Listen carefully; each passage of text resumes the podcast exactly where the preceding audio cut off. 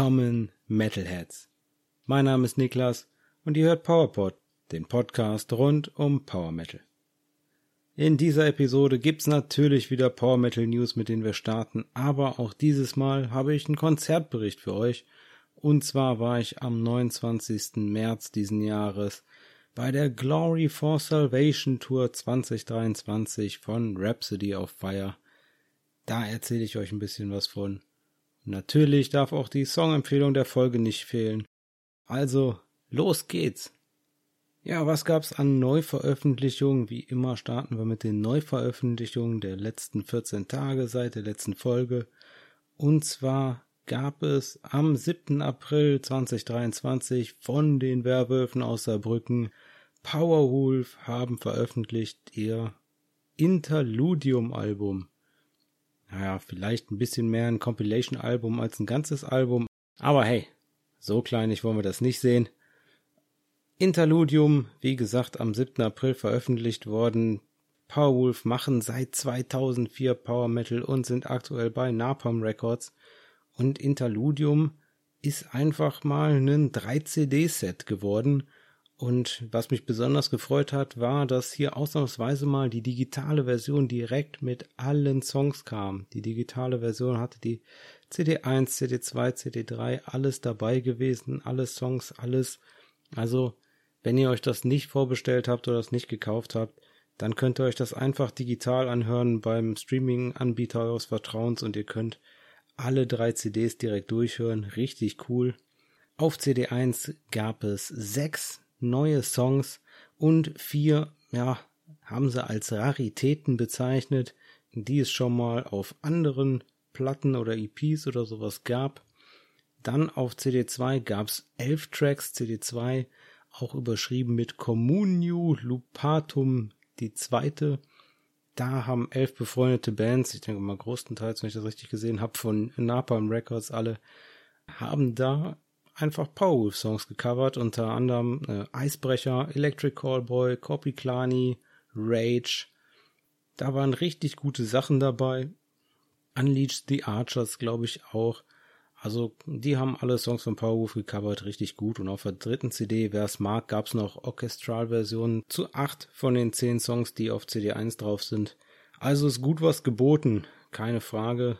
An neuen Songs gab's Wolves of War, Sainted by the Storm, No Prayer at Midnight, My Will Be Done, Altars on Fire und Wolfborn. Von den neuen Songs gab es ein paar auch schon vorab als Singles, nämlich Sainted by the Storm gab es schon als Single 2022 und My Will Be Done gab es auch als Single 2022. Mm, Stronger Than the Sacrament, das ist ein Song, der nicht neu ist, sondern der war auf der Wolfsnächte 2015 Tour EP drauf. Genauso wie der Song Living on a Nightmare. Der war auf der Wolfsnächte 2012 Tour EP drauf. Und dann auch eine Rarität Midnight Madonna.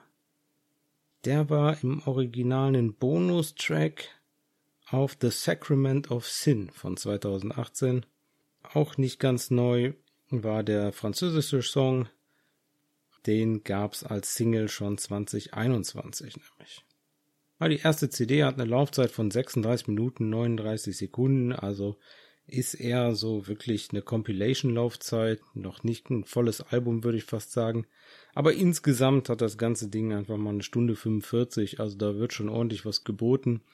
Gerade so als Interludium hat mir das, äh, als Interlude, jetzt sage ich es auch schon, als Interlude hat mir das gut gefallen. Wenn ihr da mal reinhören wollt, meine Anspielempfehlung auf jeden Fall No Prayer at Midnight. Dazu gab es auch noch ein offizielles Lyric-Video auf dem YouTube-Kanal von Powerwolf, Powerwolf Official. Das hat mich gefreut, dass sie da auf dem einen Kanal nochmal äh, was rausgebracht haben. Das offizielle Lyric-Video, was dann trotzdem normalen Video noch kommt. Das normale Video gab es ja schon vor ein paar Wochen bei Napalm Records. Und ich denke, das ist einfach gut für den Kanal und deswegen habe ich euch das auch in den Show Notes reingepackt. Insgesamt coole Nummer hier von Powerwolf. Hat mir gut gefallen, aber insbesondere No Prayer at Midnight hat's mir echt angetan. War auch mal ganz cool, die anderen Bands zu hören, aber das ist jetzt nicht was, was ich mir, glaube ich, auf Rotation lege. Wenn ich Powerwolf Songs höre, dann will ich die schon, ja, dann will ich die schon von Powerwolf hören. Und dann habe ich mir die halt einmal angehört, die anderen, aber ist jetzt nicht so, dass ich sage, wuhu. War gut, aber war auch dann okay. Ja, was gab's noch an neuen Alben in den letzten 14 Tagen? Äh, Numenor haben veröffentlicht Tales from the Edge of Time. Das ist ein Blind Guardian Coversong Album. Ja, richtig schöne Hommage hier an Blind Guardian, aber es hat sie mir doch in Stellen sich sehr gleich angehört und ich bin da so ein bisschen so, also wenn ein Coversong, dann muss es auch eigentlich ein bisschen mehr zu bieten haben als einfach nur eins zu eins. Ansonsten gab's noch Magnus Carlsens Freefall, da gab's das Album Hunt the Flame und es gab noch ein Debütalbum von Dreameth, gab's Alethea. Das war auch nicht schlecht. Und in den letzten 14 Tagen gab's auch wieder eine neue EP. Und zwar gab's dieses Mal von Sabaton Stories from the Western Front. Die ist am 14. April 2023 erschienen. Und wie auch bei der letzten EP von Sabaton, Sabaton kann ich bei uns zu Hause nicht alleine machen. Deswegen habe ich wieder meine Frau gebeten, doch ein bisschen was zu erzählen zu Sabaton. Also danke, dass du da bist, Ronja. Hallo und willkommen zurück in PowerPod. Hi, ich freue mich. Wolltest du direkt loslegen?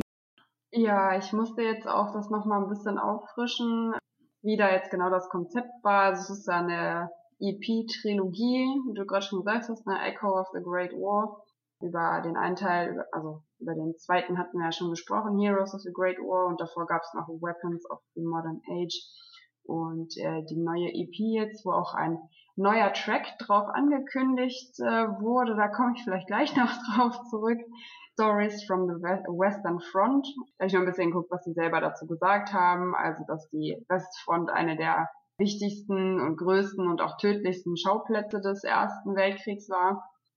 Deswegen äh, wollen die diese Geschichten durch die Musik unsterblich machen, damit sie nicht in Vergessenheit geraten.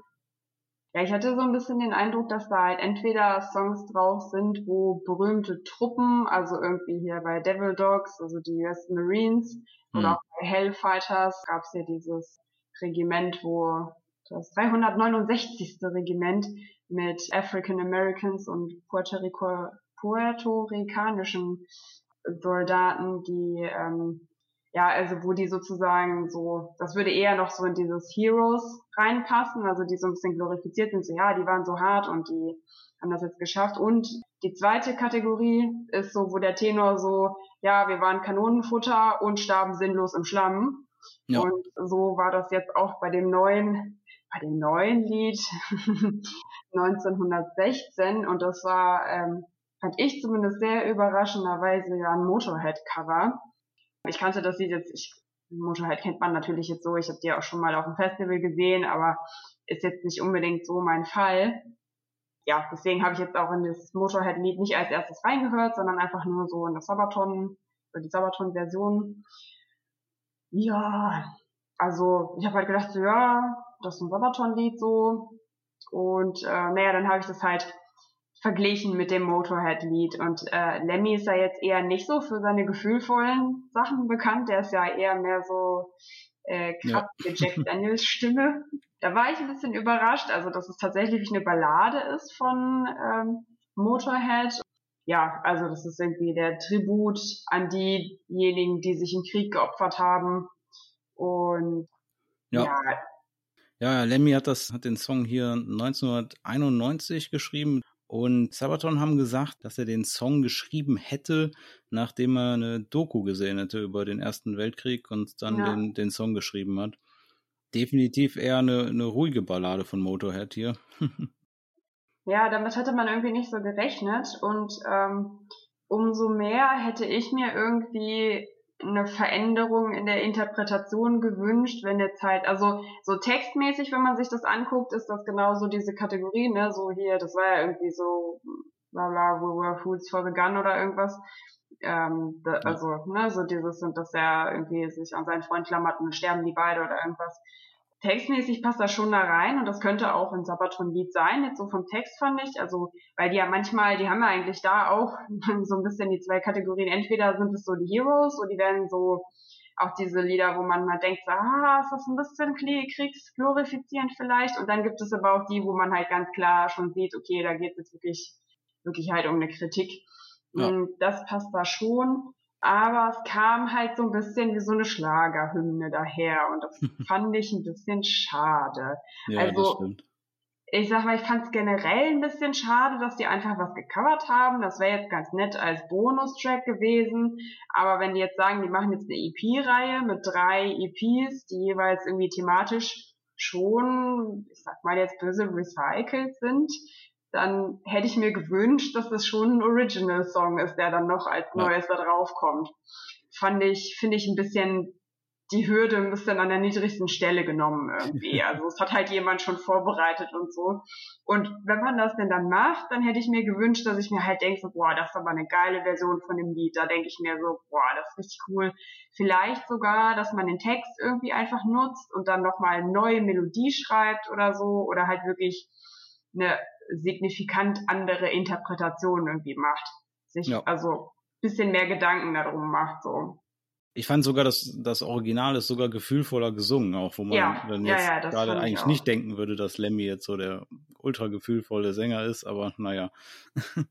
also ich muss auch genau. sagen, aber positiv fand ich hier auf jeden Fall, dass das halt ein Song ist, der sich da intensiver mit den, wie du schon sagtest, mit den Schattenseiten vom Krieg halt auseinandersetzt und das halt hm. nicht so oft ist bei Sabaton. Deswegen finde ich das immer gut, wenn man auch mal diese Position einnimmt. Schade finde ich das natürlich, wenn die die Position nicht von sich aus selber einnehmen können, sondern dafür praktisch äh, jemand anders covern müssen, der diese Ansicht halt irgendwie hat.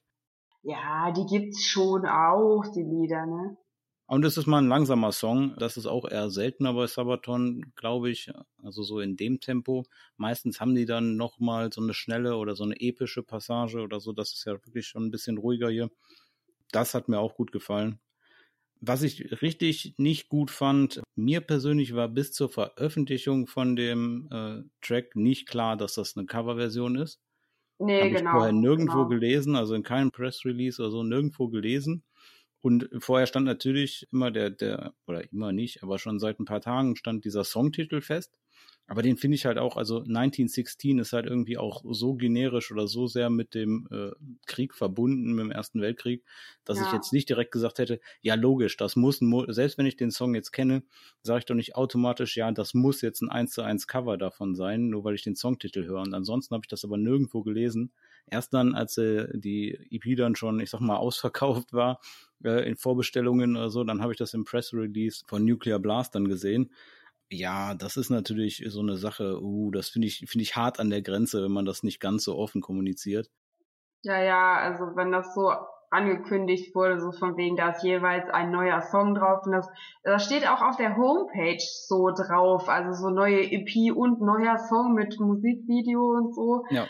Ah, ja, also das ist so ein bisschen, die haben ja dann nochmal, vielleicht dann so ein bisschen generell, sage ich mal, würde ich jetzt so ein bisschen dieses Konzept von dieser EP-Trilogie generell in Frage stellen wollen. Also es ist ja nicht so, dass die einfach nur kriegsthematische Alben haben, sondern es gibt auch gemischte Alben, aber es gibt halt eben auch sehr viele Alben, die schon Konzeptalben sind. Ja. In irgendeiner Form. Entweder die zum Ersten Weltkrieg gehören oder Heroes, jetzt wo einzelne Protagonisten hervorgehoben werden oder so.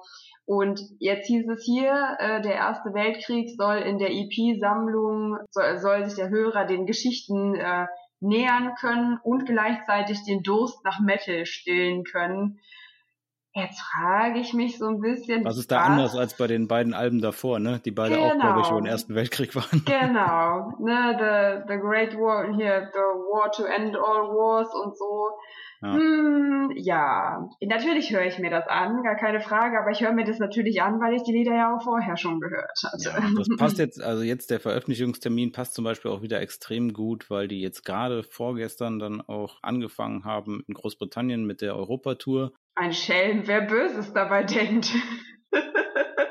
Geht natürlich auch alles Hand in Hand, ne? Das ist dann auch Promotion dafür und ja, Hast du dir denn das äh, Musikvideo angeguckt, was sie dazu gemacht haben? Ich habe nur gelesen, dass es in England aufgezeichnet wurde. Mit, mhm. Teilweise irgendwie mit Metal-Massen und dann irgendwie mit so geschichtlichen, nee, aber da, also gesehen habe ich es nicht. Ich hatte nur jetzt so eine kurze Zusammenfassung gelesen. Ja. Ja, das Verrückte ist, die haben sogar äh, zwei Musikvideos gemacht zu dem Song, beide auf dem eigenen YouTube-Kanal veröffentlicht, also nicht auf dem Kanal von Nuclear Blast, also schon krass, also die haben praktisch direkt back-to-back -back auf ihrem eigenen Kanal zwei Musikvideos dazu rausgehauen. Einmal ein richtig offizielles Musikvideo, das haben sie gefilmt in Birmingham im Black Country Living Museum. Da ziehen die so durch so eine Kulisse, also ja, sieht halt so aus wie Anfang 20. Jahrhundert, ziehen die halt so durch so eine Kulisse paar Fahnen werden geschwenkt. Ich glaube, ja, die schwedische darf natürlich nicht fehlen. Hm, die amerikanische ist auch dabei. Also es geht eher so, das Video ist eher so eine Hommage generell an das Soldatentum an sich. Also es geht gar nicht so sehr um die Soldaten nur aus dem Ersten Weltkrieg, da kommen dann auch ein paar Spartaner, die da mit äh, eingeblendet werden und sowas. Also es ist komplett äh, ganz offensichtlich.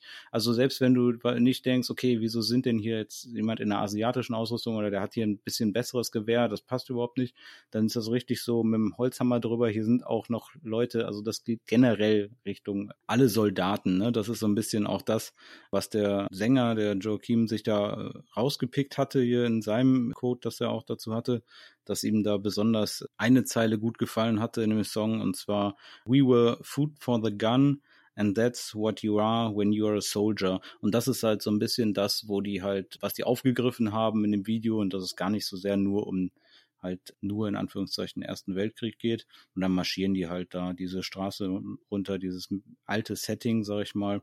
Das ganz cool gemacht, auf jeden Fall. Und was ich richtig gut fand, war, dass die beiden äh, noch lebenden Mitglieder von Motorhead, nämlich Mickey D und Phil Campbell. Die sind beide auch in dem Video. Hm, Phil ja, Campbell trägt ein Foto von Lemmy mit, während die da mitlaufen. Also das war gut gemacht, keine Frage. Das Musikvideo hat mir gut gefallen. Da haben sie auch ordentlich was investiert. Da merkt man auch, dass das halt richtig auch eine Hommage sein soll an Motorhead. Also dass die jetzt nicht einfach nur als Cash Grab machen wollten, glaube ich nicht. Und das Video war richtig gut. Ja, und dann konnten sie sich nicht nehmen lassen. Wie gesagt, ein zweites Video äh, haben sie dann noch rausgehauen, nämlich direkt noch kurz danach das offizielle Lyric-Video dann dazu. Also wer dann den Text nochmal mitlesen will, der kann sich dann das offizielle Lyric-Video dazu noch angucken. Und da ist dann der Catch, ist dann, dass es da Behind-the-Scenes-Fotos im Endeffekt für das Lyrics-Video verwendet wurden von dem Videodreh von dem offiziellen äh, Video. Okay. Ne, das haben sie dann da nochmal verwurstet. Und das ist, das ist auch ganz gut geworden eigentlich. Äh, also wenn man praktisch äh, sich die Behind-the-Scenes-Doku angucken will, dann guckt man halt das Lyrics-Video von dem Song. Das offizielle Musikvideo, das habe ich euch auf jeden Fall in den Show Notes verlinkt. Welcher Song von den drei äh, EPs, äh, die wir dann jetzt, drei neuen Songs, wenn wir den jetzt mal auch als neuen Song nehmen, welcher hat dir denn jetzt am besten gefallen? Ah, puh. Nicht dieser. Wenn du dich für einen, musst dich jetzt für einen entscheiden. Also es ist ja jetzt, du musst dir ja alle drei nicht großartig finden, aber ähm, vielleicht hast du ja ähm. einen, der, der, wenn die alle drei gleich gut, dann sag das ruhig. Aber ansonsten. Ja, nee, also ich fand das von dem, ich habe jetzt gerade ehrlich gesagt den Titel nicht im Kopf hier von Heroes of the Great War. Da hatte ich ja erst so ein bisschen Schwierigkeiten reinzukommen, aber das ist schon ganz gut ins Ohr gegangen. Also jetzt Tatsächlich, weil ich nicht so beeindruckt jetzt war von 1916 von der Interpretation, wäre das jetzt eher nicht so mein Favorit. Na, mein genau. Favorit auch, von wo wir das letzte Mal drüber gesprochen haben, ja. The First Soldier war das. Ja, so war es, genau. Ja, definitiv auch mein Favorit von den dreien. Wie gesagt, ich finde den neuen Song hier gut, aber wenn ich den hören möchte, dann höre ich mir den im Original an von Motorhead, weil da ist er besser. Sollte man als Sabaton-Fan, denke ich, auf jeden Fall machen. Entweder die Version hören oder die von Motorhead weil was ich gesehen habe, auf der neuen Tour spielen sie den Song auf jeden Fall. Kleinen Spoiler für die Tour. Also den mhm. Song kann man sich dann live anhören. Was ich wiederum dann cool finde. Also wenn man mal so ein Cover macht, dann finde ich das auch cool, wenn man das live spielt. Ich weiß halt nur nicht, ob das wirklich dann als der eine Track auf so einer EP sein sollte, den man dann verkauft als das ist unser neuer Track. Ja, der ja. ist neu für Sabaton, aber das ist halt so ein bisschen so, hm, also der, der wäre super mhm. cool gewesen als elfter Track auf einer Scheibe wo dann in Klammern ein Bonus dahinter steht. Lenny Tribute. Genau, und dann veröffentlichst du den erstmal nur am Digipack und nicht digital, sondern nur auf der CD. Ja. Und zwei Monate später bringst du den dann noch als Single, bringst du den dann noch hinterher, auch auf Spotify oder generell digital. Dann ist cool und dann spielst du den auch live und dann ist äh, alles gut, dann hast du ein Tribute gemacht. Aber du bist halt nicht rausgegangen und hast gesagt, hey, wir haben einen neuen äh, Song produziert. Äh, ja, habt ihr gemacht, aber es ist halt leider genau der gleiche Song, wie den jemand anders auch schon gemacht hat. Ja, schade. also ich finde es echt ein bisschen schade, weil ich mag die ja wirklich sehr, sehr gerne. Also ich will jetzt hier auch kein Bashing betreiben oder so. Nö. Aber das finde ich so ein bisschen, wie äh, habe ich ja schon gesagt, ne? also so dieses Konzept. Und ich jetzt in dem Fall denke ich mir tatsächlich, bin ich halt wirklich froh, dass man halt so eine Möglichkeit hat wie Spotify, was ich sowieso im Abo habe, dass ich da halt einfach überall reinhören kann. Weil wenn ich mir jetzt vorstelle, ich kaufe jetzt so eine EP, also ich kaufe die, egal ja. jetzt ob digital oder halt ne, ganz physisch auf der Scheibe, und dann habe ich halt irgendwie weiß nicht, fünf alte Lieder oder sechs alte Lieder und dann kriege ich noch ein Cover und die so, yay, das ist so das Neueste, Tollste, was wir gemacht haben. Und denkst du so, wow. ja, nichtsdestotrotz sind die ähm, anderen äh, Songs, die auf dem auf der EP sind natürlich, also da waren mehrere, die ich auch, also gerade nach Fields of Verdun ist. Es geht in mein Ohr instantly einfach. Das ist, das ist wirklich ein super geiles Lied.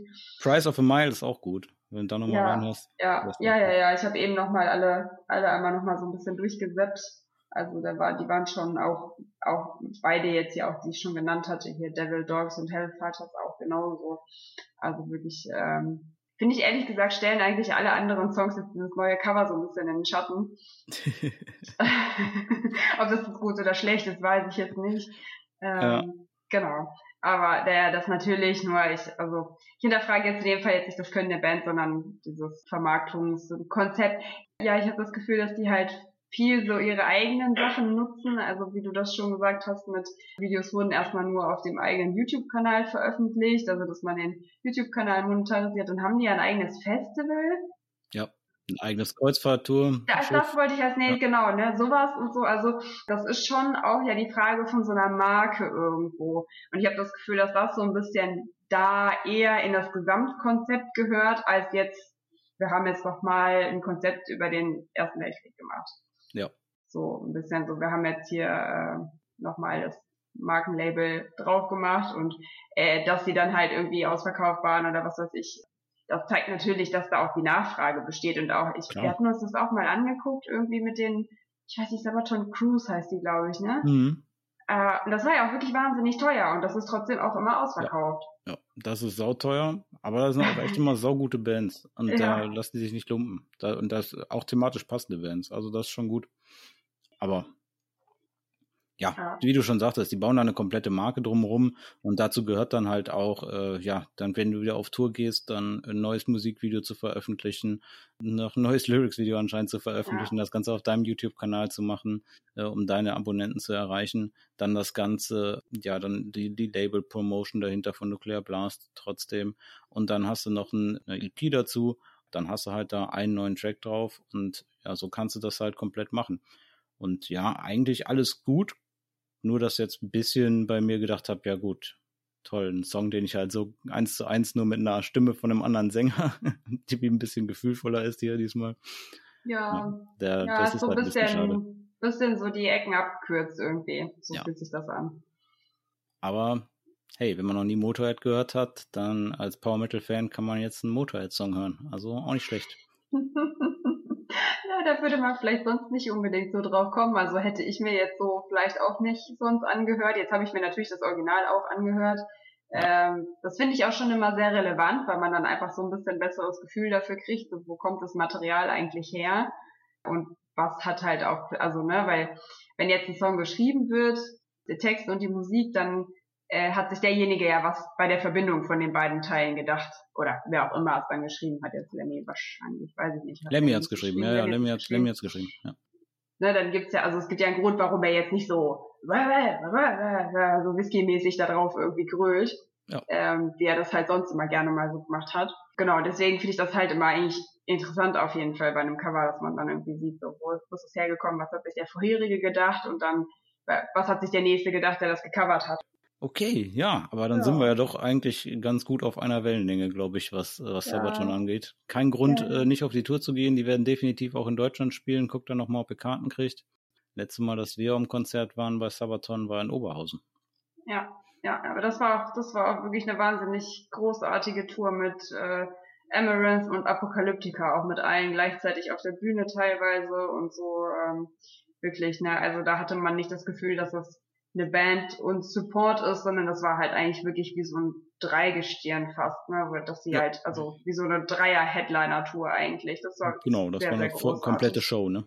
ja, ja, die waren wirklich, das war wirklich sehr, sehr gut. Und das, das habe ich beim letzten Mal ja auch schon gesagt. Also, wer Sabaton noch nicht live gesehen hat, das lohnt sich in jedem Fall da kriegt man wirklich richtig was geboten. Also von, von natürlich über die Musik, aber äh, auch einfach über den Auftritt, über die Show, über die Kostüme, ja. über das Spektakel, was da irgendwie noch mit dazu ist. Das ist einfach immer eine runde Sache. Ja, und jetzt auch mit 1916 einen gefühlvollen Song. Und ich glaube, live ist der jetzt auch richtig cool. Ich glaube, das ist überhaupt kein Problem. Ich glaube, das hätte man auch gut machen können. Dann Dankeschön für ja, deine Einschätzung. Ja. Und ja, spätestens zum nächsten Sabaton, zur nächsten Sabaton-Single, EP, Album, Musikvideo, Lyrics-Video oder sonst irgendwie äh, bist du mit Sicherheit wieder dabei. Ja, auf jeden Fall. Ich hoffe, ich kriege jetzt, wir bekommen vielleicht als nächstes jetzt, also mir wurde jetzt der Erste Weltkrieg sehr nahe gebracht. Ich hoffe, ich kriege vielleicht jetzt zukünftig dann vielleicht ein bisschen ein anderes Feld äh, Ach, nee, mal, was ich finde, da kann man die Albumtrilogie jetzt, das dritte Album über den Ersten Weltkrieg eigentlich noch voll machen. Ja. Oder aber schauen wir mal, was da so kommt. Okay. Erstmal die Tour jetzt und dann äh, gucken wir mal. Genau. Ja, weitere interessante EPs gab es da nicht seit der letzten Folge, aber ein paar richtig klasse Singles. Und da ging's direkt los am 6. April mit dem Riesenkracher Keeper of the Celestial Flame of Abernethy, natürlich von Gloryhammer. Was für eine großartige Single, hat mir richtig Spaß gemacht. Der erste Song aus Album Nummer 4, dem neuen Album von Gloryhammer, Return to the Kingdom of Five. Das wird erscheinen via Napalm Records am 2. Juni. Und da freue ich mich richtig drauf. Die erste Single hat schon richtig gerockt. Hier ging gut nach vorne. Ihr könnt das Album jetzt vorbestellen. Das ist das erste Glory Hammer Album seit vier Jahren. Und da bin ich auch echt gespannt. Ich glaube, das wird richtig, richtig gut, weil mir gefällt der neue Sänger auch einfach mega. Also richtig klasse. Dann insgesamt der ganze Song super, der Refrain klasse und die Chöre auch richtig gut. Was mir nicht so gut gefallen hat, war das Musikvideo für ein erstes Musikvideo für einen Song nach vier Jahren. Ja, ich weiß, sie hatten zwischendurch noch den Song, den ersten Song mit dem neuen Sänger. Aber erstes Musikvideo hier nach vier Jahren und dann hatten sie halt ein animiertes offizielles Musikvideo. Das war so, hm, okay, ja, da hätten sich die die fünf Jungs aus UK mal ein bisschen mehr Mühe geben können. Ja, weiß ich nicht. Ist auch wahrscheinlich deren Entscheidung, macht ja auch das Label. Das Musikvideo habe ich euch natürlich verlinkt. Das ist auf dem YouTube-Kanal von Napalm Records zu finden. Und ja, es ist gut gemacht, aber man sieht halt niemand von der Band. Es ist halt einfach, ja, das kann halt, hätte auch jeder andere machen können. Für mich muss so ein Musikvideo auch immer ein bisschen was mit der Band. Ich will sehen, wie die ihre Gitarren spielen. Das macht mir einfach mehr Spaß als so eine äh, komplett animierte Story. Aber hey, vielleicht gibt's ja den einen oder anderen, der das mag. Ja, das Album Return to the Kingdom of Five das wird's in verschiedenen Versionen geben, als 2 CD Digipack, als 2 CD Digipack mit T-Shirt könnt ihr das schon vorbestellen bei Napalm. Dann gibt's das als 2 EP Packung in schwarz, als 2 LP in marmoriert. Dann gibt's die äh, holzerne Deluxe Box Edition mit einer 2 CD Digipack, einer 7 Inch Single von Fly Away, also dem der Auskopplung bzw. der Single, die eigentlich nicht auf dem Album drauf ist, mit. Dann gibt's da noch Kartenspiel dabei, Würfel, Flagge und noch Sammelkarten. Also wenn ihr da das ganze Programm haben wollt, dann müsst ihr bei, mal bei Napalm Records im Shop gucken. Da könnt ihr Return to the Kingdom of Five jetzt vorbestellen. Und der erste Song, Keeper of the Celestial Flame of Abernethy, hat mich auf jeden Fall überzeugt, hat mir Spaß gemacht, ist auf meiner Playlist gelandet. Und den werde ich noch ein paar Mal hören, bis das Album rauskommt. Dann gucken wir mal, ob das Album noch mehr bietet oder ob dann meine Song-Empfehlung fürs Album auch wieder der Song sein wird. Aber der hat mir schon gut gefallen. Also nicht umsonst haben sie den jetzt hier als erstes ausgekoppelt. Auch gefreut habe ich mich über Twilight Force, The Sapphire Dragon of Arcane Might is Back Again. Da gab's jetzt die Single endlich, die restlichen Bonustracks vom letzten Album At the Heart of Winter Whale. Die gibt es jetzt alle zusammen bei den Streaming-Diensten zu hören, weil nämlich zusammen mit The Sapphire Dragon of Arcane Might is Back Again haben sie auch direkt noch den anderen Bonustrack, nämlich die Orchesterversion von The Last Crystal Bearer, mit rausgebracht. Das Ganze ist am 7. April erschienen. Ja, wie gesagt, toller Song, aber definitiv ein richtiger Bonustrack. Also genau so muss eigentlich ein Bonustrack sein. Total gimmicky. Ja, überhaupt kein Track, den man so normal aufs, irgendwo in die Mitte vom Album packen würde, weil halt hier so eine komplette Akustikversion von drei älteren ähm, Twilight Force Songs ineinander gemischt. Also ein Medley sozusagen. Und mir hat das richtig Spaß gemacht, aber ich glaube, das macht halt auch nur Spaß, wenn man da die zitierten Songs halt schon kennt. Ne? Aber sagt mir ruhig mal was, ob ihr die mal gehört habt und die zitierten Songs nicht kannt, das trotzdem gut gefunden habt oder so. Würde mich echt mal interessieren. Mir hat das Spaß gemacht, weil klar, du kennst die Songs und dann hörst du die halt so in einer langsamen äh, Melodie, so mittelalterliches Medley. Das hat dann Spaß gemacht. Ne? Und das Ganze hier halt auch gesungen und gespielt vom Gitarristen Arendia, also nicht vom normalen Sänger hier gesungen, deswegen ganz anderes Feeling und ja, genau so müssen Bonustracks eigentlich sein. Ja, und für alle, die das Album natürlich direkt bei Erscheinung gekauft haben, wenn man sich das nur wegen den Bonustracks kauft, ich glaube, das ist sowieso nicht die richtige Herangehensweise. Aber dann ist natürlich nicht so schön, wenn es dann ein paar, äh, zwei Monate später dann schon hier die Songs dann zu hören gibt. Aber hey, ich habe ich hab mich gefreut. Jetzt haben wir alles gehört von dem Album, glaube ich. Ich weiß nicht, ob es noch einen japanischen Bonustrack gab, den ich noch nicht gehört habe. Aber so sollte es sein, dass die Bonustracks dann hinten raus nochmal, äh, ja, bisschen Aufmerksamkeit kriegen. Ja, ein paar weitere Infos gab es dann noch bei Twilight Force, die sind nämlich dieses Jahr auch fürs Wacken Open Air bestätigt worden. Die Bestätigung dafür kam an Ostern zusammen mit der Ankündigung, dass auch Halloween Headliner sein werden. Also richtig gutes Programm 2023 beim Wacken. Da wird ein gutes Power Metal Jahr. Bei Twilight Force ist das jetzt auch schon sechs Jahre her, dass sie das letzte Mal auf dem Wacken gespielt haben. Also ich glaube, die haben da auch wieder Spaß. Die spielen dieses Jahr generell einige Festivals. Also da wird noch einiges zu hören sein. Sehr schön. Und auch noch eine dritte Single, die mir gut gefallen hat. Und zwar gab es von Evermore Queen of Woe. Die Single ist am 11. April erschienen und ist die dritte Single des kommenden Albums In Memoriam. Das erscheint am 21. April, also morgen, via Scarlet Records. Und die drei Schweden haben hier ordentlich abgeliefert, finde ich. Schönes maritimes Feeling bei dem Song, das hat mir gut gefallen. Definitiv für mich der beste Song bis jetzt, den sie als Single aus dem kommenden Album ausgekoppelt haben. Und das Label, das bewirbt den ganzen Spaß hier damit, dass das für Fans von Avantasia, Edguy, Judas Priest, Halloween, Stratovarius, Nocturnal Rites und Europe was ist. Und das kann ich nur unterstreichen. Also definitiv äh, hier Fan von Avantasia, Edgar, Halloween, Stratovarius und Nocturnal Rites, den haben wir hier. Und mir hat das Ganze richtig Spaß gemacht.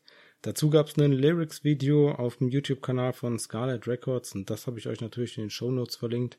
Hört da mal rein. Evermore, Queen of Woe, die Schweden haben gut Gas gegeben und morgen kommt dann das Album In Memoriam. Generell morgen wird ein richtig übler Tag, was neue Alben angeht. Ich glaube, das wird eine dicke Folge beim nächsten Mal, was neue Alben angeht. Da haben wir einiges zu bequatschen. Denke, da muss ich mich dann bei den einzelnen Alben ein bisschen kürzer halten als sonst. Zwei interessante Singles gab es zusätzlich noch äh, die letzten zwei Wochen. Und zwar von The Silent Rage gab es The Serpent Lord zu hören.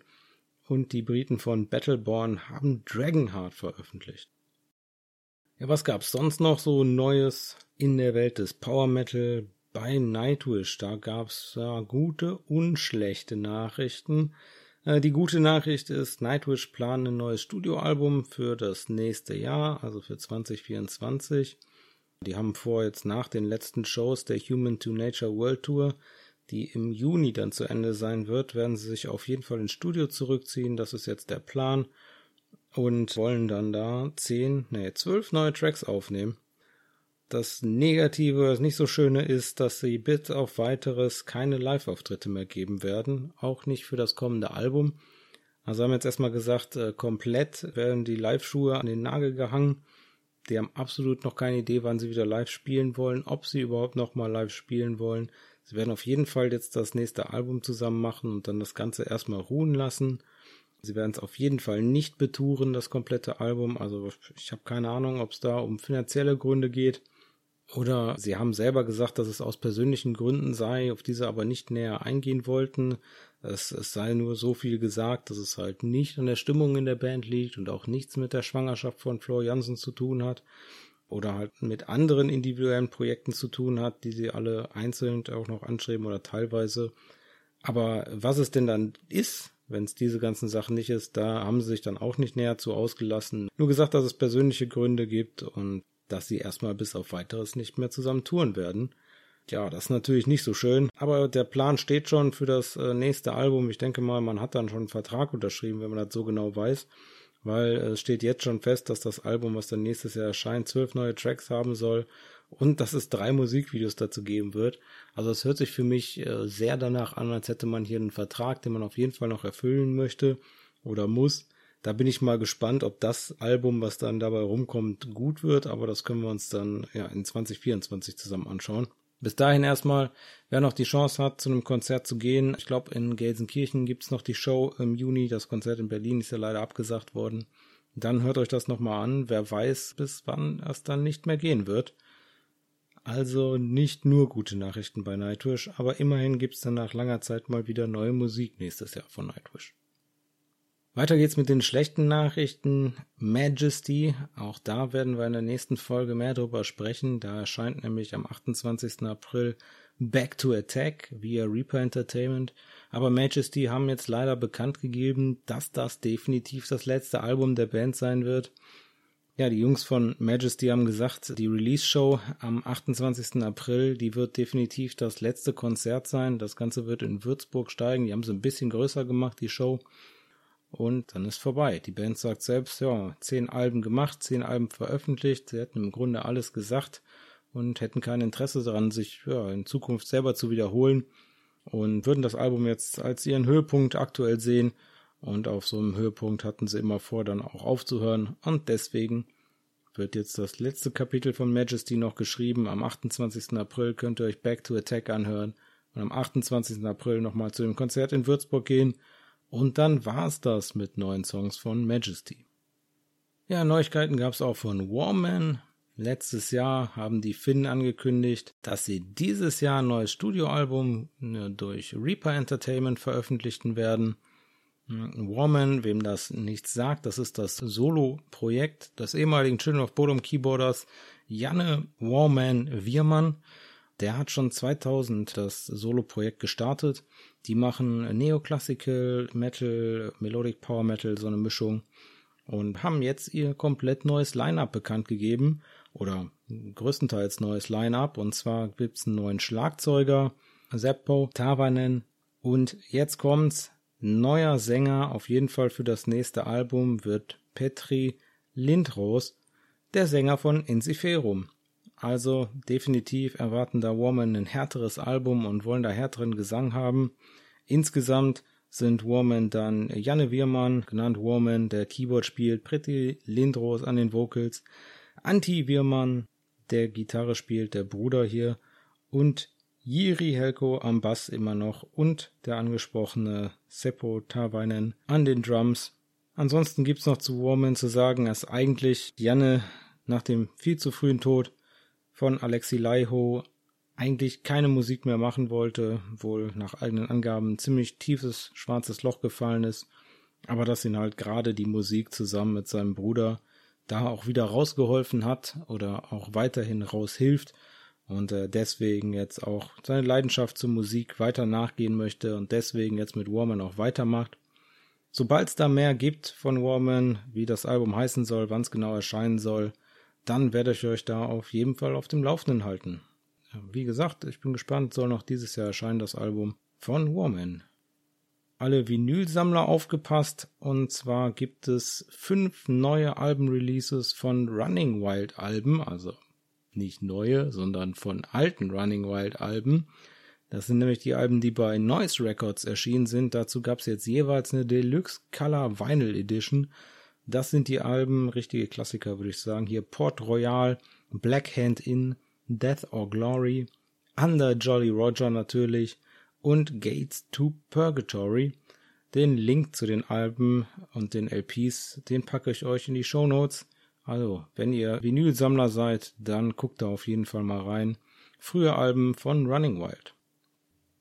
Überrascht war ich auch, dass jetzt so langsam die ersten Tourankündigungen für 2024 über die Kanäle rattern. Und zwar gehen Feuerschwanz auf die Fegefeuer-Tour 2024. Und jetzt kommt's zusammen mit Orden Ogan und Angus Mac 6 im Vorprogramm. Nicht schlecht, spannend auf jeden Fall für Seb, der hier in zwei Bands ja vertreten ist. Einmal als Sänger von Orden Ogan und einmal als Gitarrist von Angus Mac 6. Das wird ein spaßiger Abend beziehungsweise eine spaßige Tour. Insgesamt wird es zwölf Konzerte geben. Vom 11.04. bis zum 3.05. wird es elf Konzerte geben und dann gibt es noch eins am 6.12.2024 in Wien. Also alles 2024, alles erst nächstes Jahr. Und da hat schon der Vorverkauf begonnen. Also wenn ihr Lust habt, nächstes Jahr Angus Mac 6 und Orden Ogan zusammen zu gucken und euch hinten dran noch Feuerschwanz zu geben, da gibt's die Fegefeuertour 2024. Der Vorverkauf hat, wie gesagt, bereits begonnen.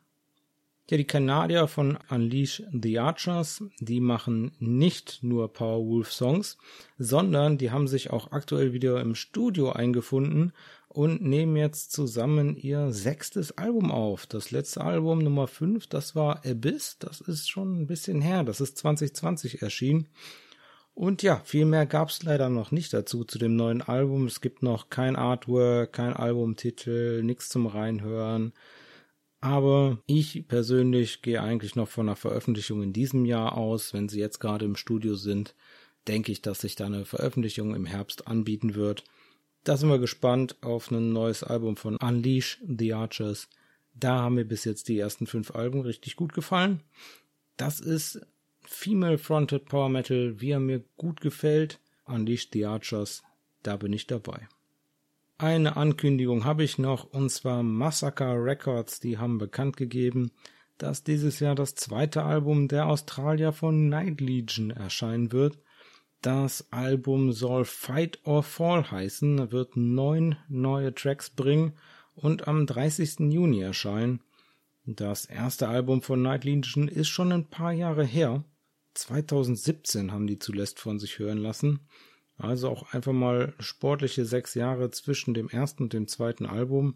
Aber hier mit einem neuen Albumvertrag, da können die Australier jetzt durchstarten. Da bin ich gespannt, wenn wir da das erste hören. Night Legion jetzt bei Massacre Records mit dem neuen Album am 30.06. Fight or Fall. Kommen wir zum angekündigten Konzertbericht. Am 29. März 2023 war ich bei der Glory for Salvation Tour 2023 mit Rhapsody of Fire und davor gab es Managance und Nightmare im Turok in Essen. Da war ich zum ersten Mal. Eigentlich ganz cooles Venue, hat mir Spaß gemacht. Leider keine Parkplätze, aber so ein bisschen äh, Beginn der Fußgängerzone, ja, war 500 Meter weg, ist ein öffentlicher Parkplatz, da konnte ich dann parken, das hat alles geklappt. Wie gesagt, erste Mal im Turok für mich. Schöner Laden, ungefähr 500 Leute, die da reinpassen. Bei Konzerten. War auch nicht ganz ausverkauft, würde ich sagen. Vielleicht so 350, 400 Leute. Um 19 Uhr war der Einlass, war nicht ganz ausverkauft. Da war definitiv gemütliche Atmosphäre und auch hier wieder ein Laden mit Empore. Das entzerrt immer ein bisschen alles. Ähm, leider der Merchstand auch wieder hinten drin, also kein vorgelagerter Merchstand. Aber hey, dafür direkt neben dem Mischpult vom Mischer dann der Merchstand. Und ich habe es mir schön direkt beim Mischer gemütlich gemacht und habe mir da das Konzert in Ruhe angehört. Ja, dann konnte man schon sehen, wie die Bühne aufgebaut war. Das äh, Schlagzeug, das große von Rhapsody of Fire, stand ein bisschen links auf der Bühne, also wenn man drauf guckt, rechts, aber von der Bühne aus gesehen ein bisschen links versetzt, weil die brauchen ja noch das Keyboard für den Keyboarder. Und da, wo dann später das Keyboard vom Keyboarder stand, stand dann für die Vorbands das Vorband-Schlagzeug ein bisschen kleiner, ein bisschen abgesetzter. Und das haben sich die Vorbands geteilt. Ich finde das immer ein bisschen schade. Das nimmt immer so ein bisschen Platz von den Bühnen weg. Gerade in Clubs sind die Bühnen ja dann doch nicht so riesig, dass man da noch ein Schlagzeug davor bauen kann.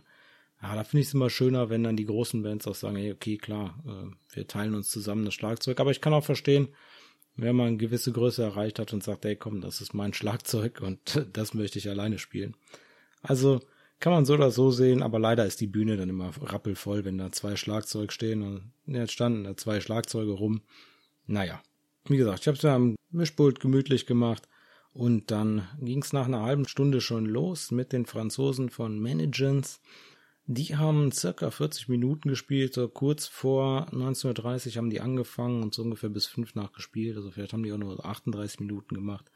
Die machen äh, Prog Power Metal, also Progressive Power Metal, sind auch schon länger unterwegs, seit 1995, äh, wie gesagt, kommen aus Frankreich, haben auch schon sieben Alben auf dem Markt, zuletzt gab es da 2022 Le Bal de Ombre, aber ich muss sagen, alles auf Französisch, wie gesagt, seit 1995 unterwegs. Da sind auch noch zwei Gründungsmitglieder dabei, beziehungsweise wieder dabei. Und zwar einmal am Bass Stefan Lacot. Der hat von 95 bis 96 da Bass gespielt und ist seit 2013 wieder dabei.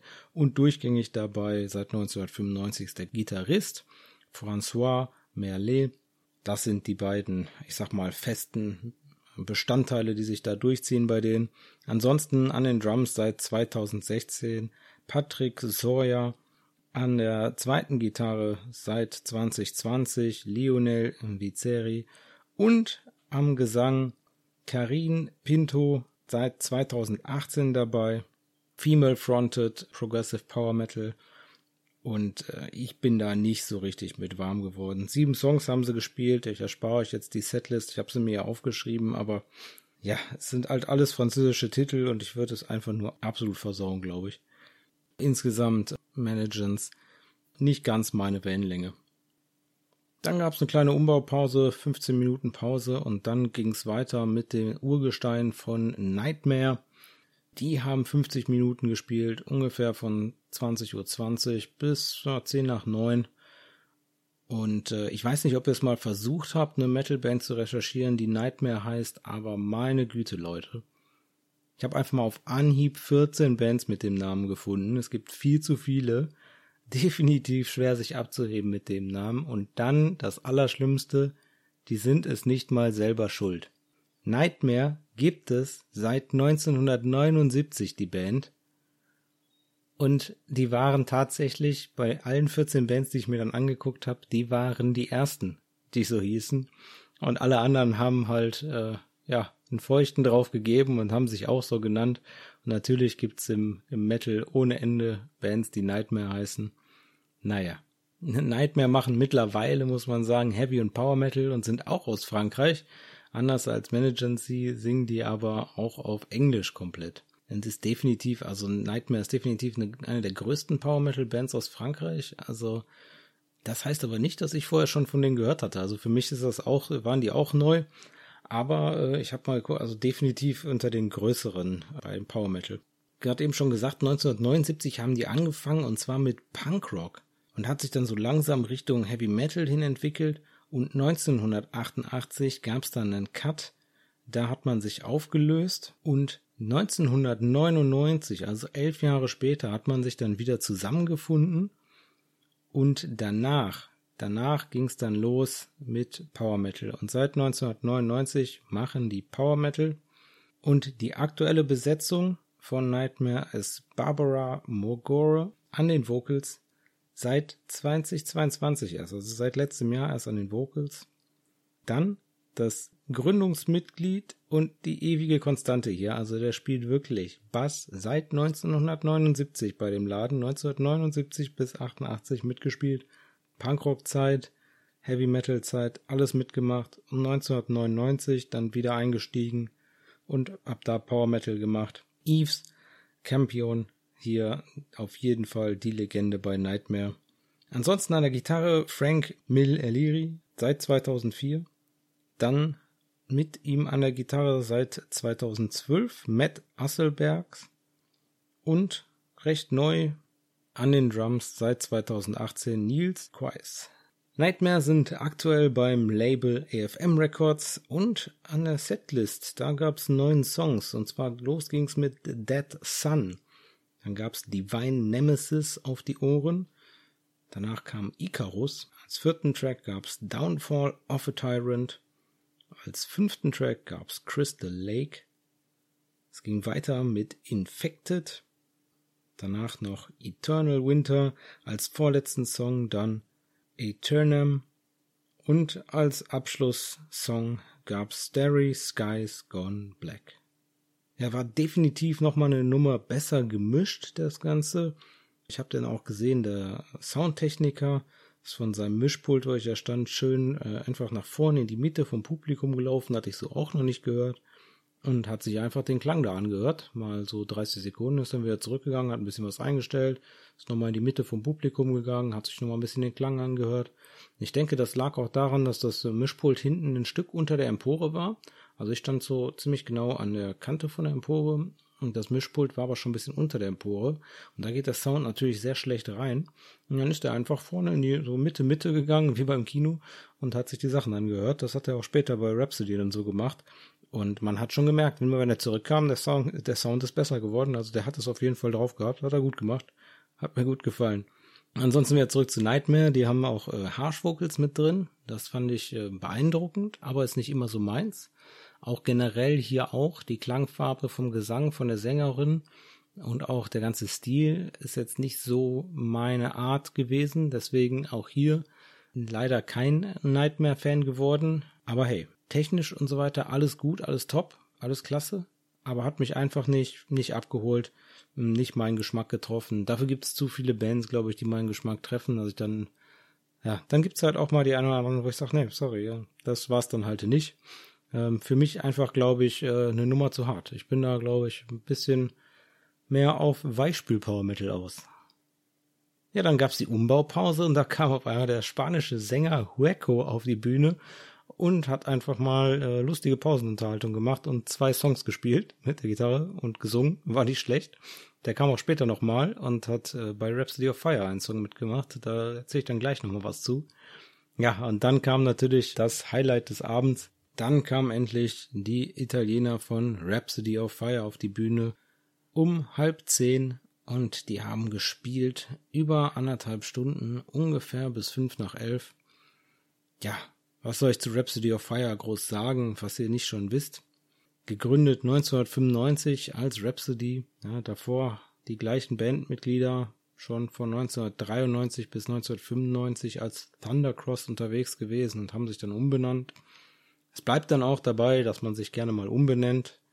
Das Ganze gab es dann in 2006 nämlich nochmal. Da wurde aus Rhapsody dann Rhapsody of Fire. Da gab es einen Rechtsstreit um die Namensrechte zu Rhapsody und die hat man, den hat man verloren. Aber Umbenennung war 2006 in Rhapsody of Fire. Rhapsody of Fire machen immer schon, seit sie Rhapsody im Namen tragen, eigentlich äh, Symphonic Power Metal und richtig guten Symphonic Power Metal. Ja, und wenn ihr euch da echt tiefer reinfuchsen wollt in Rhapsody und Rhapsody of Fire, das ist, das ist ein kompletter Podcast über mehrere Stunden. Das kann ich hier so nicht euch abreißen. Deswegen würde ich euch da empfehlen, wenn euch das interessiert, dann hört euch mal die Jungs von Power Hour of Fire mal an. Die haben in ihrer ersten Folge einfach mal über zwei Stunden über Rhapsody of Fire gesprochen. Und ansonsten kann ich noch äh, Pommesgabel empfehlen, den Podcast von powermetal.de. Auch die haben eine Folge über Rhapsody gemacht und über die Historie. Und auch da kann man gut mal reinhören. Das ist auch schick gemacht. Aber die Folgen sind jeweils, äh, ja, über eine Stunde lang und dann säßen wir hier morgen noch und ich hätte euch immer noch nicht über mein Konzert erzählt. Klein bisschen nur noch zu Rhapsody deswegen. Es gibt 14 Alben mittlerweile zu Rhapsody und zuletzt ist erschienen natürlich Glory of Salvation im Jahr 2021 und deswegen auch, wie ja schon gerade gesagt, jetzt endlich nach Corona die Glory of Salvation Tour von Rhapsody of Fire, die dann auch später im Jahr weitergeht, auch noch in den Vereinigten Staaten, hatten wir die Tage schon mal darüber gesprochen. Und zur Band mittlerweile ist Rhapsody of Fire wieder komplett in italienischer Hand. Da waren zwischendurch auch mal Deutsche im Line-Up, aber mittlerweile sind es alles wieder Italiener und aktuell sind Rhapsody of Fire der Sänger Giacomo Voli. Der ist seit 2016 dabei. Der 37-Jährige, der wurde Zweiter bei The Voice of Italy. Da hat er 2014 mitgemacht und wurde da Zweiter. Das Gerücht ist, dass Alex Staropoli, zu dem wir jetzt gleich kommen, da in dem Rahmen auf ihn aufmerksam geworden ist. Und ja, gerade schon genamecheckt hier Alex Staropoli. Keyboards, Piano, Orchestration auf den Alben, Backing Vocals in den Chören. Seit 1995 dabei, beziehungsweise seit 1993 auch schon bei Thundercross dabei gewesen. Definitiv aktuell immer noch und wird es auch wahrscheinlich bleiben. Die Konstante bei Rhapsody of Fire, die sich da komplett durchzieht. Alle anderen Gründungsmitglieder sind nicht mehr bei Rhapsody of Fire dabei, haben entweder eigene Rhapsodies oder weitere Bands. Aber Rhapsody of Fire immer noch an den Keyboards Alex Staropoli. An der Gitarre Roberto De Micheli. Das ist auch eine interessante Story, weil der De Micheli, der ist seit 2011 dabei und der war einfach mal mit Luca Turilli. Äh, Luca Turilli ist der Gitarrist, der vorher, vor ihm, bei Rhapsody of Fire gespielt hat und auch mittlerweile ja sein eigenes Rhapsody hat. Mit dem war der einfach mal zusammen in der Klasse, als sie noch zur Schule gegangen sind. Und äh, Roberto De Micheli war auch schon Teil von Thundercross, ganz in den Anfängen. Und äh, ja, ist dann aber nicht dabei geblieben, aber hat dann Turilli abgelöst 2011. Und dann hat Tom Hess, der zweite Gitarrist, den man zu der Zeit hatte, auch noch Rhapsody of Fire 2013 verlassen. Und seitdem ist er da alleiniger ja, Gitarrist. Das hatten sie zuletzt im Jahr 2000, also von 95 bis 2000 hatten sie auch nur einen Gitarristen. Dazu sind sie dann mit Roberto De Micheli zurückgegangen und jetzt haben sie einen Gitarristen. Am Bass seit 2015 Alessandro Sala und an den Drums seit 2020 Paolo Marquesic. Rhapsody of Fire aktuell beim Label AFM Records und dann ging es auch direkt los mit dem klasse Intro Tales of a Hero's Fate. Dann kam der erste Song I'll Be Your Hero. Danach ging es weiter mit Chains of Destiny. Dann kam The Legend Goes On. Unholy Warcry gab es als vierten Song. Als fünften gab es March Against the Tyrant. Danach kam A New Saga Begins. Als siebten Song gab es dann Son of Vengeance. Und dann kam das Wacko-Cover mit Wacko zusammen. Fugo, Valirio. Als neunten Song gab's dann Master of Peace. An zehnter Stelle gab's Reign of Fury. Danach kam Uno per Ilero. Dann kam Dawn of Victory. Und dann sind sie von der Bühne gegangen. Ah nein, natürlich nicht. Es gab noch eine Zugabe, Reign of Terror gab's, Wisdom of the Kings und wie sollte es anders sein zum Glück und natürlich der Grund, warum ich überhaupt eigentlich überhaupt dahin gegangen bin. Als letzten Song gab es Emerald Sword, wahrscheinlich der meiste Power Metal Song, den es gibt auf der Welt. Wenn euch noch mal einer fragt, ich möchte gerne mal wissen, was Symphonic Power Metal ist, dann spielt Emerald Sword vor. Es war absolut großartig das Ding mal live zu hören. Richtig klasse. Der ganze Laden stand Kopf. Ich habe super Spaß gehabt. Das ist unglaublich. Einfach absolut Gänsehaut pur. Richtig toll. Insgesamt haben die den ganzen Abend viel mit Backing Tracks gearbeitet, aber richtig gut. Also die ganzen Chöre kamen von den Backing Tracks, also keiner von den anderen Instrumentalisten außer dem Sänger hatte ein Mikrofon. Also die ganzen Chöre und so weiter kamen von, vom Band, aber ist alles okay, hat Spaß gemacht. Das führt aber dazu, dass der Sänger sich im Song nicht eine Pause nehmen kann, um ein bisschen zu quatschen, was dann wiederum dazu führt, dass dann der Sänger gerne mal über die Soli von dem Gitarristen drüber quatscht und das zur Publikumsinteraktion nutzt. Was aber bei richtig coolen Soli manchmal ein bisschen stört. Auf jeden Fall, wenn man so gerne Gitarrensoli hört wie ich. Das äh, vielleicht der kleine einzige äh, Kritikpunkt, den ich am ganzen Abend habe von Rhapsody of Fire. Aber allein für Emerald Sword hätte sich das schon gelohnt. Also ich werde auch einfach nur hingefahren, hätte mir äh, vier Minuten, fünf Minuten Emerald Sword angeguckt und wäre wieder gegangen. Absolut großartig. Tolles erstes Rhapsody of Fire Konzert für mich, also wenn ich das noch nicht gesagt habe. Ich äh, weiß nicht, ob ich es schon mal auf dem Festival gesehen habe, aber auf dem Konzert war ich definitiv noch nicht. Insgesamt ein super gelungener Abend, guter Club. Ich werde auf jeden Fall da wieder hinfahren. War richtig, richtig klasse. Schönes Bühnenbild. Auch in einem kleinen Club noch viele rausgeholt. Hat mir super gefallen und ich kann jedem nur empfehlen, wenn ihr eine Chance habt, euch Rhapsody of Fire anzugucken, dann macht das.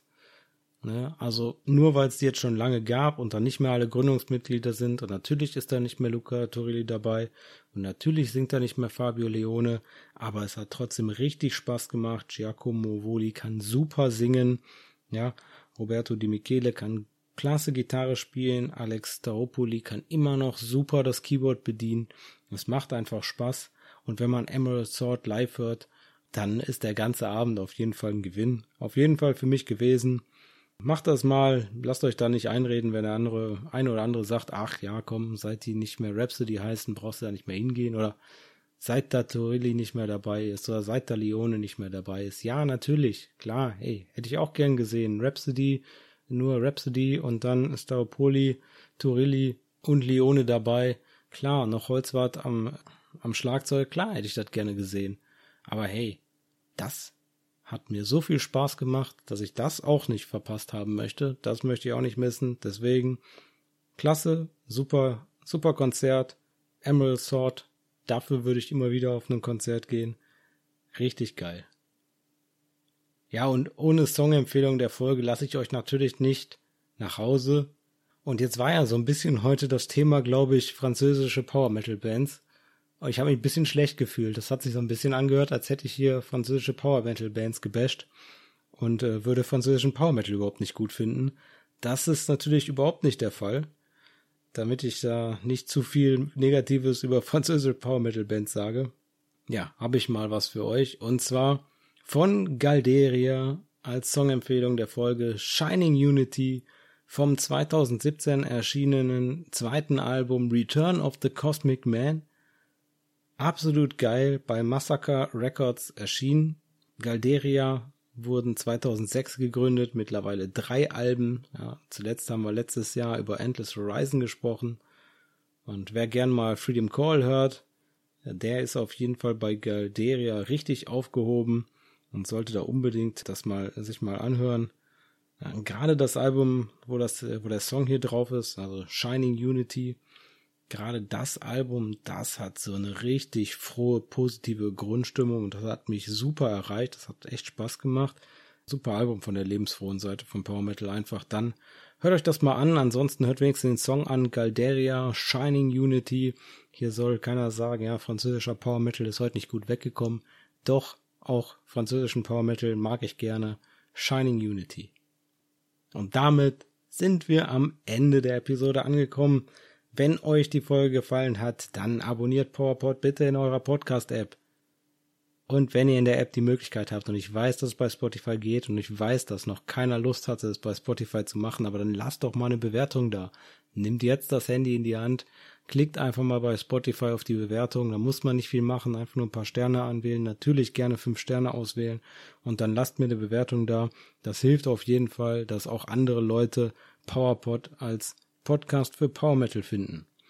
Ansonsten ist PowerPod erhältlich bei Acast, Amazon Music, Spotify, wie gesagt, Apple Podcast, YouTube und auf weiteren Plattformen.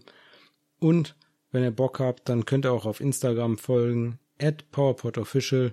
Bleibt dem Metal treu. Dann hören wir uns bei der nächsten Folge von PowerPod.